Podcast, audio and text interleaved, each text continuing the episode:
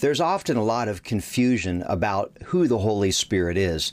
And honestly, before you really know who He is, it's difficult to trust Him because you don't know what His motivation is. The Bible teaches us that God is one being. We worship one God as Christians, but within His one being are the three distinct persons of the Trinity God the Father, God the Son, or Jesus, and God the Holy Spirit no one of those persons within the being of God are any more or less God. But really, the best way to remember this is that God is one being. We serve one God. That's the main fact. And then the subordinate fact to that is though even though he is one being, within his one being, he has always shown himself to us in the persons of the Trinity God the Father, God the Son, or Jesus, and God the Holy Spirit. The reason why I bring that up is when we think of the Holy Spirit, often we don't know what to do with him because some people make him overly mystical and they attribute, you know, every four leaf clover to his ministry. And other people kind of are afraid and neglect him. And so we find them having more of an arm's length idea and welcoming of the Holy Spirit rather than embracing him. Remember, the Bible teaches us in John chapter 14 that the Holy Spirit comes to only reveal the things that Jesus has for us. So when we welcome the Holy Spirit's ministry, we are not opening ourselves up to everything in the spirit realm. We are only opening ourselves to the Spirit of God. And that's safe. Jesus even promised in Luke 11 11 that if we would seek for the Holy Spirit, that God would not allow us to have a counterfeit. You can read that in Luke 11 11. Well, over the years in our Holy Spirit Conference ministry, as we travel around the United States and Canada and overseas, uh, God has given me an illustration that I have just spoken before, but today I want to try to demonstrate it for you. And if you've heard this before, I hope that this cements even better, and I will try not to, well, well, I'll try not to lick my fingers, honestly. So here's how this illustration works you and I are like a donut, but not the donut with the hole in the middle, because that's kind of a loser donut, right? It has air in the middle, but a donut that's getting ready to be filled, right? So you and I, before we're saved, this is who we are. We are an, have a being, we have identity, but we don't have God inside of us. And the Bible teaches us that at the moment of our salvation, God comes and He injects, and I'm going to try to not make a mess, He injects the chocolate cream filling of the Holy Spirit inside of us. Now, the Bible doesn't say chocolate. That's my modification. See if I can get it going here. Come on. He injects the chocolate cream filling of the Holy Spirit inside of us.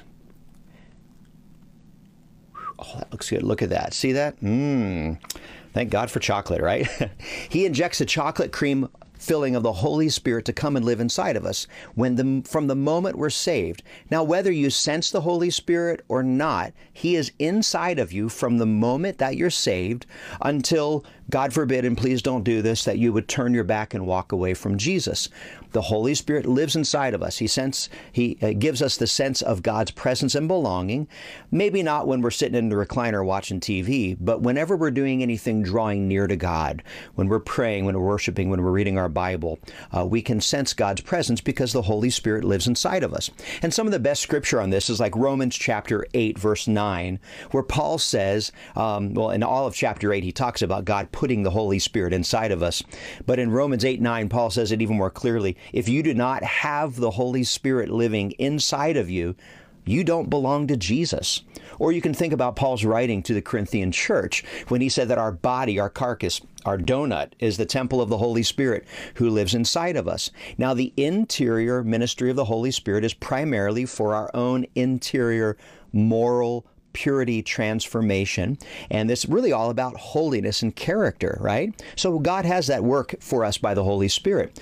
But we're going to look today at another ministry of the Holy Spirit where God wants to come and empower us, not just for inward transformation, but for outward ministry. Because every Christian is called by God to do ministry. Actually, that's one of the greatest sources of fulfillment we can find in life. So, though we have the chocolate of the Holy Spirit already inside of us, Jesus promises that He would take us and baptize us, or dunk us, or coat us, or enrobe us in the chocolate glaze of the Holy Spirit on the outside trying not to make a mess. Ooh, that's hot.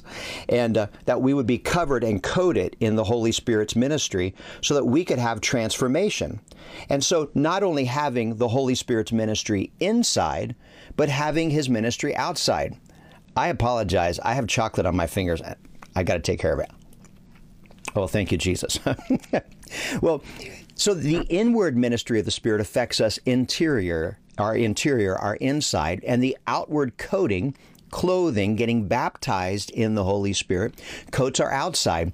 And kind of like a, a, box of assorted donuts. Have you ever noticed the ones with a chocolate glaze on the outside just seem to naturally stick to and rub off on all the other donuts around? Well, this is exactly what Jesus is talking about in Acts 1 8 when he tells the believers that he is going to baptize, dunk them in the Holy Spirit. Let me read a few scriptures. We'll read that one in just a second. But let me read a scripture that kind of sets this up. In Luke 24, Jesus is speaking to the believers now. He has already died and risen again, and he's in that 40 day period, or 40 or so day period, between his resurrection and his ascension into heaven. And during this time, he speaks to them, and Acts 1 says, gives many convincing proofs that he's alive. Here's one of those times. He speaks in Luke 24, 46 through 49. Look at this with me. And he said, that's Jesus, yes, it was written long ago that the Messiah would suffer and die and rise from the dead on the third day. It was also written that this message would be proclaimed in the authority of his name to all the nations, beginning in Jerusalem. And here's the message there is forgiveness of sins for all who repent. You are witnesses of these things. And now I will send the Holy Spirit just as my Father promised. But stay here in the city until the Holy Spirit comes and fills you or covers you with power from on high. Now, then Jesus, right before he ascended to heaven, we read this scripture in Acts chapter 1, another appearance of Jesus to the believers. After he's died, they've already put their faith in him. The chocolate is already inside of their donut. They believe that Jesus is the Son of God, the resurrected Christ. They are as saved as you and I are in our New Testament spiritual status. And Jesus makes this promise, but you will receive power ability when the Holy Spirit comes upon you, and you will be my witnesses, telling people about me everywhere in Jerusalem, throughout Judea, in Samaria, and to the ends of the earth. And then after Jesus ascended to heaven, a few days later, perhaps a week, the Bible recounts the events of the day of Pentecost. Now, Pentecost is one of the three major feasts celebrated in the Old Testament, instituted by God through Moses, and then still happening in the New Testament and still celebrated by Jews and actually many Christians. Um, it's this the celebration focusing on the giving of the Holy Spirit. Acts chapter 2, on the day of Pentecost, on the main feast day, all the believers were meeting together in one place. Suddenly, there was a sound like the roaring of a mighty windstorm, and it filled the house where they were sitting. Then what looked like flames or tongues of fire appeared and settled on each of them. And everyone present was filled with the Holy Spirit and began speaking in other languages as the Holy Spirit gave them this ability. Now, this is not kind of the end where this experience stops, but this demonstrates the actual process and experience of someone who is already saved. You already have the Holy Spirit living inside of you. Remember, that's so important. Every Christian has the Holy Spirit living inside of them. But Jesus wants to empower us to do more ministry, more than our normal skill set can pull off. You know, we can only do what is naturally possible. And Jesus wants to anoint every one of us. There's no more qualification other than that we've been born again or saved no more qualification than that. Then Jesus wants us to pray and seek until we would have our own personal day of Pentecost experience. So when we think about the Holy Spirit's ministry and we think specifically about the Holy Spirit already being inside of us as a Christian, remember the, the chocolate inside of the donut, but then He wants to take us and give us outward effect by dunking us, baptizing us, drenching us, coating us. Jesus, even in Luke 24, uh, previous to the first scripture we read, talks about receiving the clothing of the Holy Spirit, the outward garment. He wants us to have outward effect in ministering to other people. You know, on a practical basis, if you stop and you think, wouldn't you like to do more for God than you're already doing? I mean, you know, if we had just limitless resources, limitless finances, limitless ability, limitless everything, limitless help, wouldn't we want to do more? Well, that's what this baptism in the Holy Spirit is all about. In fact, this baptism in the Holy Spirit is the central theme of an entire book of the Bible, the book of Acts. And it shows us going through on five different times people or large groups of people after the resurrection of Jesus being baptized or drenched in the Holy Spirit, getting that limitless supernatural ministry ability so they can kind of stick and rub off on other people around them, like the chocolate donuts, right? And He gives us that ability so that we can do great things for the Lord, things we could never do by ourselves, receiving power to be His witnesses, to do that ministry. When we think of the power of the Holy Spirit, the baptism in the Holy Spirit, there are two lasting benefits of being baptized in the Holy Spirit. And we find both of these in our text here in Acts chapter 2. Um, they were all together on the day of Pentecost. The Bible tells us previously in Luke 40, uh, 24 49 that they stayed in the city every day, going to the temple, praying, praising, worshiping, seeking the Lord. And these two lasting benefits of being baptized in the Holy Spirit enable us and equip us not only on a personal level, because we have to have the Holy Spirit inside of us before Jesus will pour the Holy Spirit outwardly upon us. But these benefits have to do with ministry, with doing things we could never do before. The first is prophetic encounter. The second is prophetic bravery. Let's talk about prophetic encounter for a moment. Sometimes when people hear the word prophetic, they think, you know, that's some spooky, weird thing or some guy with like a sandwich card walking down the street going, the end is near with a big, scraggly, ZZ top beard or something like that, you know. But that's not what I'm talking about. The idea of being prophetic in the Bible is simply someone that belongs to God, hearing from Him, and then speaking and declaring. It speaks of of uh, being kind of a, a person that stands in the middle and says the things that God wants you to say. But before you can say the things that God wants you to say, you have to be able to hear him. And this is really where the baptism in the Holy Spirit kicks in for a Christian.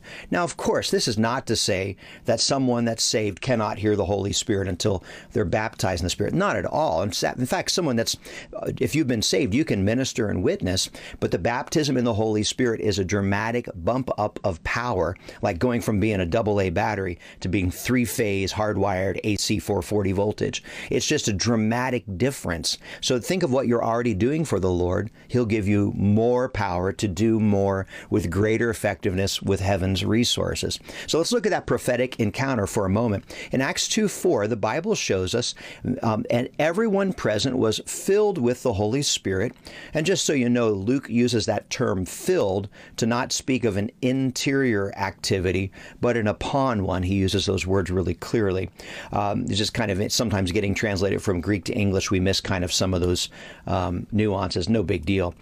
And everyone present was filled with the Holy Spirit and began to speak in other languages as the Holy Spirit gave them this ability. The other and languages there in the original Greek that this scripture was translated into English for us from is uh, heteros glossius. Heteros, another of a totally different kind, glossius language, right? So they, when the Spirit of God came upon them, the Holy Spirit began to prompt them and they began to act upon that prompting. So when we think of prophetic encounter, number one, you and I have to press in and seek the Lord.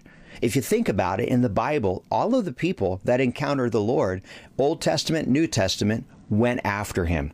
In fact, it could be said that you and I could have as much of God in our lives as we want. Perhaps we're only a season or two of prayer away from receiving God's best. So, learning how to seek and how to encounter. And in just a few moments, as we wrap things up today, uh, I'm going to guide you and spend some time with you in prayer, even through you know the media of video, and spend some time seeking the Lord with you. And we're going to encounter the Lord's presence as we draw near. But then the second thing, the Holy Spirit will begin to fall upon us. So this prophetic encounter has the you and I drawing near, and then the second dimension within that spirit encounter, the Holy Spirit falling upon us. Now, remember, the Holy Spirit doesn't fall upon us out of his own will or volition. The Holy Spirit falls upon us clearly as Jesus baptizes us coats us in the Holy Spirit. Now, that's really important because remember, everything in our Christian life is focused on Jesus. You already know Jesus as your Savior.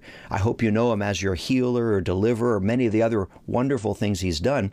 But you know Him as He's prophesied in Matthew, Mark, Luke, John, and Acts to be your baptizer in the Holy Spirit, the one who, drenches you, immerses you in the Holy Spirit. So, number one is learning how to seek under this encounter, prophetic encounter. And then number two is then Jesus pours out his Holy Spirit. We experience his presence. You felt God's presence before. He doesn't come and hit you with a taser gun or defibrillator. You sense this supernatural, uh, supra sensory, you know, not the normal five senses, awareness.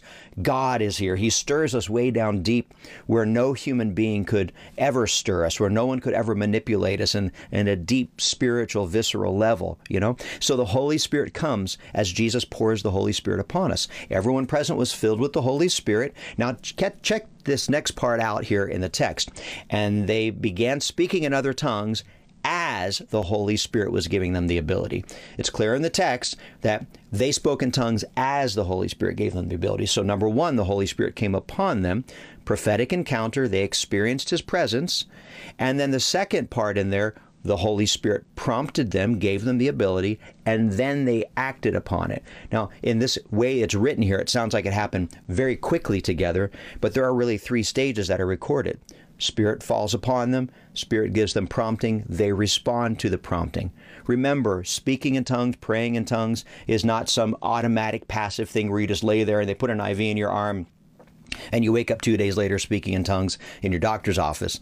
This is not a passive thing. This is not voodoo. You're not out of control. You might have heard people use the term like ecstatic or whatever. The Bible actually never uses that term. You're not out of oneself or even necessarily in a state of ecstasy. In fact, you'll probably find that when you begin to find the Spirit's promptings and begin to speak in tongues and pray in tongues as the Spirit enables you, that you're not, you know, passed out high or whatever. You're more aware of the Lord and more aware of the people around you. And you are actively choosing to humble yourself and participate in this activity. So, that first stage, prophetic encounter, with the two sub stages there, learning how to seek and encounter Him. We're going to do that in a moment. And then, number two, experiencing His presence as Jesus pours out the Holy Spirit upon us. But the second lasting benefit of being baptized in the Holy Spirit is prophetic bravery. Again, prophetic is a human being that's experiencing God and acting upon it, right? So this is bravery, this is boldness, this is confidence. It is not arrogance, it is not pushiness, but it is bravery and confidence and air and and strength to do what God wants us to do. So when we think of prophetic bravery, we go back to that Acts 2 4 scripture and everyone present was filled with the Holy Spirit and began speaking in other languages as the Holy Spirit gave them this ability. So that first uh, benefit of being baptized in the Spirit, that prophetic encounter, we pray and seek until the Holy Spirit comes upon us. But then here's that second lasting benefit prophetic bravery. When His presence falls upon you, you know it's God, right? How many times have you sensed His presence before? Have you ever stopped and gone, hmm, I'm here in church worshiping, praying, I'm reading my Bible, whatever, and I really sense His presence? Sometimes we sense His presence very powerfully, sometimes very mildly, and perhaps sometimes not at all because we're tired or sick or whatever. That's fine.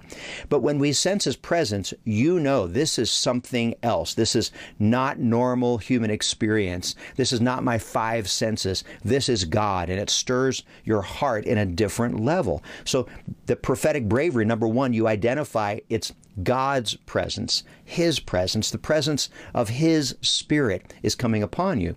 And then, secondly, when His Spirit is upon you, He begins to prompt you. Now, when you're being baptized in the Spirit, the book of Acts shows us the first sign confirming this experience happening for you is the Holy Spirit beginning to prompt you with a different language, that other tongue or other language. Now, this is not the whole gift, this is just a small part. And over the years, I've used the illustration uh, many times. You might have heard it actually. But when you go to a store, they give you a receipt to prove that that's yours. If you went to McDonald's and got a, cheeseburger, they gave you the receipt, and you're standing there at the counter waiting for it, um, holding on, waiting for your number to be called. Can you imagine if you got the receipt, you walked out the door and ate the receipt and left the burger there? You know, this is the same way. The uh, receipt of being baptized in the Spirit is the language of the Spirit, but the actual burger of it is power to do ministry a lot of people, unfortunately, they'll pray and seek until they experience the receipt, the sign of tongues, that confirmation, but then they don't ever do anything with it. They don't ever talk to their neighbor. And honestly, what good is it if you can speak in tongues if you won't speak to your neighbor? This is about this prophetic bravery. Think about what God is doing, and many of you will experience this for the first time in just a moment as we pray and seek together. The Holy Spirit comes upon you. You say, this is God. Yes, I know this is God's presence. He's the Holy Spirit's lived inside of me. This presence I've sensed before. Here he is. Thank you, Lord. Right? And then when he comes upon you, then you quiet down and listen. It's difficult to find the Holy Spirit's prompting when you're talking and yelling and all that stuff. So when the Holy Spirit moves upon you, then you quiet down and listen because your job is not to find something in your thoughts or in your brain, but to find the prompting, that utterance, that prompting will come from where the Holy Spirit is working and moving inside of you in that deep level that goes beyond our understanding. All of a sudden, sounds, words, syllables, different words, not not hallelujah, not thank you Jesus, not words you learned on a missions trip sometime previously, but different words, different sounds will begin to come to you. And right away, your analytical mind will say, That's kooky. That can't be it. But you have to stop for a moment and say, wait a minute, I can't measure supernatural data with my own brain because my brain is natural. So we measure it against the Word of God, which shows this to be the normal experience.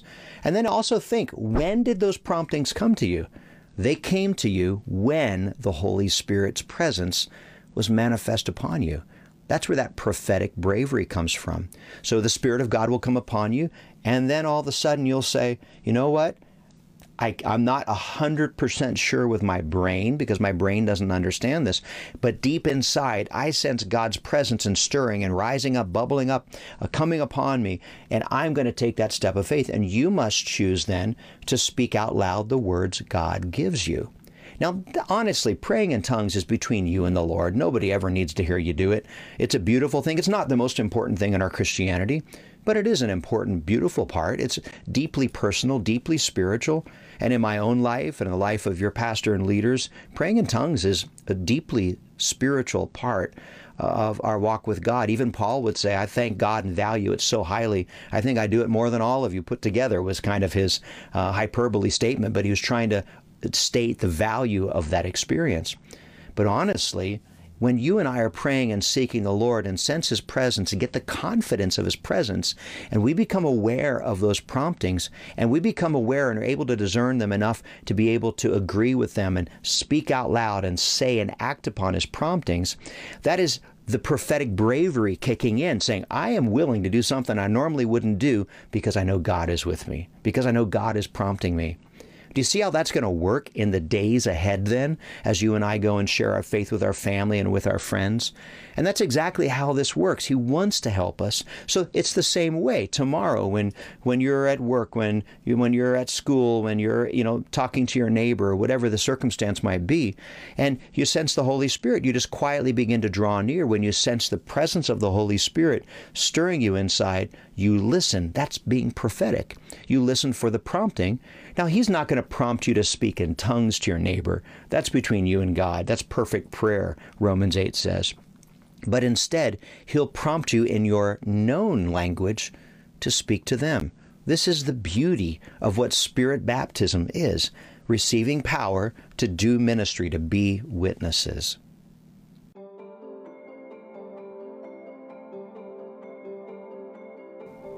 I want to spend just a few moments with you, if I can, in prayer seeking together the power and presence of the Holy Spirit, of Jesus pouring out His Holy Spirit upon us. And just like we talked about in the text, there are three basic stages in people being baptized in the Spirit. Number one, we draw near to Jesus. Our prayer and our attention is focused on Him. And then, secondly, Jesus will respond and he may often respond quicker than we think he should by pouring out his Holy Spirit upon us. You'll sense him, you'll experience him. And then, number three, while he is upon us, our job, our role is to stop talking out of our brain and start finding the prompting deep inside where the Holy Spirit is stirring and be filled with confidence enough that we're willing to act upon it and speak it, getting that prophetic flow where we're getting the promptings of God, we're confidently uh, realizing it's Him, and then we're taking a step out of faith upon it so that God can use us in a supernatural new way. However, let me just say that maybe someone has never yet given their life to Christ. Maybe you're watching this today and you say, I'm hungry for more of God, but I don't even know if I belong to Him. The Bible makes it really clear how you and I can become right with God. The Bible uses terms like saved or salvation or born again or born of the Spirit, regenerated. Those words all mean the same thing becoming right with God on His terms. A lot of times people try to get right with God on their own terms first. But we can only be right with God on His terms. And that happens through you and I praying. In fact, prayer is the normal way people receive from God all through the Bible and all through history. If you ever need to receive from God, remember that prayer is the normal way we receive from Him. And today, if you don't know if you're right with God, I invite you to pray this with me. But I want to ask everyone that does know that you're right with God to take this 30 seconds and pray your own fresh prayer of surrender and repentance before the Lord. Get a fresh cleansing in your heart. Would you pray with me? Heavenly Father, I believe that Jesus is your one and only Son, and that no one else can save me from my sin but Jesus alone. And Lord, I have sinned. I've sinned against you, I've sinned against others, and I've even sinned against myself. And I am unable to fix that. But you can. Savior, save me, wash me clean. I accept your work on the cross and your resurrection to be more than enough to bring me from darkness to light and into your family. And Lord Jesus, I not only accept you as the one who rescues me, my Savior, but I also accept you as my Lord and King, the one who rules over me. From this day forward, I submit to your leadership your lordship, your ways and leading in my life. Thank you, Lord, for doing that. Lord, give us all a fresh cleansing, I pray right now. Thank you, Lord. Now, I just want to encourage you as we dive into a few moments of seeking the Holy Spirit's presence. Would you be willing to be a little goofy? I promise you, I'm going to be goofier than you ever will. But maybe you're at home, maybe you're in your car, maybe on your back porch. Uh, if you're in a room with a couple other people, just look at each other right now and give them a thumbs up. Hey, we're going to be goofy. Now, what I mean by that is I want to invite you to lift your voice. You don't have to yell or scream. Please don't scream. But lift your voice out loud so you can hear your own voice. And maybe if there's someone else in the room, maybe they could even hear you talk. Maybe you want to stand up to change your position. I want to encourage you to lift a hand or two to the Lord and let's just begin to draw near. Come on, you want this. So let's put action and activity towards this promise. Jesus wants to baptize you, or if you've already been baptized in the Spirit, He wants to give you a fresh encounter, an updated anointing. Come on, let's pray together. I dare you. Would you lift your voice with me? Oh, Jesus, I need you so much. Oh, I love you, Lord. Thank you for your goodness, Jesus. Thank you, Lord, for your presence. Thank you for your salvation. That's it. Just lift your voice and begin to thank Him out loud. Don't be afraid of the sound of your voice. Oh, I love you, Lord, so much. Thank you, Jesus. Lord, just come and become so real right now. Wherever my friends are watching right now, come, Lord, by your Spirit and begin to move upon us. Come on, just out loud, thank Him for your salvation right now. Jesus, thank you that you would rescue me, that you would wash me. I love you so much, Jesus. There's no one like you. There's no one like you. Thank you, Lord. Oh, I lift a hand to you. I reach to you, Lord Jesus. Oh, come on, I dare you. Why not lift a hand to the Lord? I know you'll feel goofy and self conscious, but just lift it up. Reach to Him like a child reaching up to their parent, asking their parent to pick them up into their arms. Oh, Jesus, come right now and help us. I pray, yes, let there just be a release of your presence right now, wherever my friends are seeking you and praying right now. Thank you, Lord. Yeah. Now, right now, friends, I just encourage you, would you out loud begin to welcome Jesus to begin to pour out and baptize you in the Holy Spirit? However you say it is fine, but use some of those words. Welcome Jesus to pour out your Holy, His Holy Spirit upon you. Oh, sweet Jesus, would you come now and would you begin to pour out your Holy Spirit upon my friends? Yeah, let them sense you, Lord, way down deep where no one else could ever sense you. Thank you.